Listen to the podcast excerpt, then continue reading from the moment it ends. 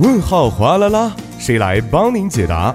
最酷帮帮团，轻轻松松全拿下。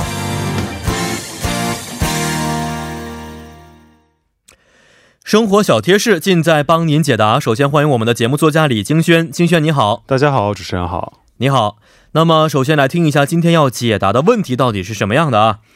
您好，最近的天气啊比较热，所以呢我准备去买一个防晒霜，但是啊我看这个防晒霜的种类啊非常多，哎不知道应该买什么样的产品啊？所以呢想问一下节目组啊，如果经常外出的话，应该买什么样的防晒霜呢？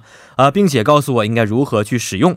啊，首先很感谢这位朋友的咨询啊。其实我知道，呃，如果适量的晒太阳的话，这个紫外线还是会有益于人类健康的。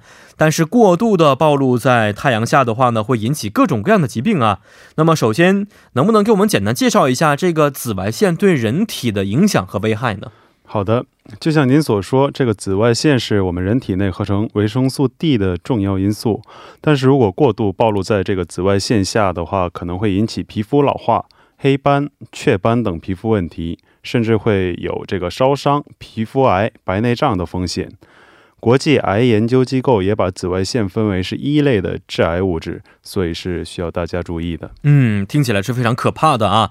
那么我们应该怎么样去购买这个防晒霜呢？嗯，其实大家可以在防晒霜的包装上看到这个 SPF 和 PA 指数。首先，这个 SPF 指数是指能够阻断紫外线 B 的指指数，紫外线 B 是晒黑和烧伤的主要原因。而一般来说，这个 SPF 指数越高，效果是越好的。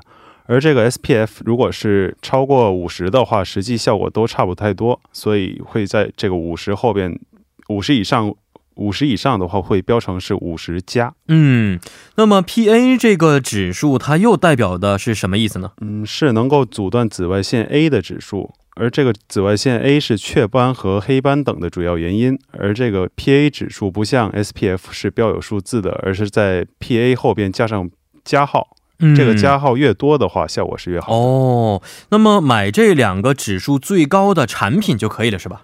不是，一般防晒霜里含有能够引起皮肤过敏的各种化学成分，所以并不是指数越高就对人体越好的。嗯，那么我们到底应不应该买，或者说应该买什么样的这个防晒霜呢？嗯，这个要看个人的情况。如果在室内活动的话，建议买 SPF 十和 PA 加的产品；而如果做简单的户外活动，建议买 SPF 十加和 PA 加加；而做运动等户外活动时，建议买 SPF 三十加 PA 加加；而长时间暴露在紫外线时，要用 SPF 五十加和 PA 加加加。嗯，那么除了这个指数啊，那防晒霜也分固态和液态等等产品啊，这个种类非常多。嗯，这些产品都有哪些区别呢？嗯，其实如果这两个指数相同的话，无论买什么样的产品，效果都是一样的。而如果您的皮肤是属于干性的皮肤，最好买乳霜类或者是固体类且含有保湿成分的产品；而如果是油性皮肤的话，最好买乳乳液类且无油的产品；而如果是敏感性皮肤的话，最好选择无化学成分和合成色素的产品。嗯，好啊。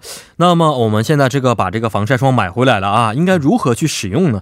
建议是外出三十分钟前涂抹，然后外出时每隔两小时再涂抹一次。然后，因为这个防晒霜含有各种化学成分，所以回家后一定要彻底洗干净。嗯，是的，也希望大家都能够按照个人情况吧，正确的购买和使用防晒霜啊。那我们同时也欢迎各位听众朋友可以在我们的节目官方网站或者是 S S 上去咨询生活中遇到的大小问题。那么，如果您还有其他想法或者是疑惑的话呢，也希望通过我们的参与方式和我们进行互动，我们将会及时的为大家答疑解惑的。嗯，参与方式为：您可以通过发送短信的方式发送到井号幺零幺三，每条短信通讯商会收取您五十韩元的短信费用，或者是通过我们的微信公众号，您可以搜索 TBS 互动，关注之后发送短消息即可。又或者可以登录我们的网页留言板，登录 tbs efm 点 s o 点 kr，在网页点击幺零幺三信息港主页就可以了。那么好的，今天也是非常感谢金轩呢，咱们明天再见，再见，嗯，再见。那么接下来为您带来的是今日首尔板块。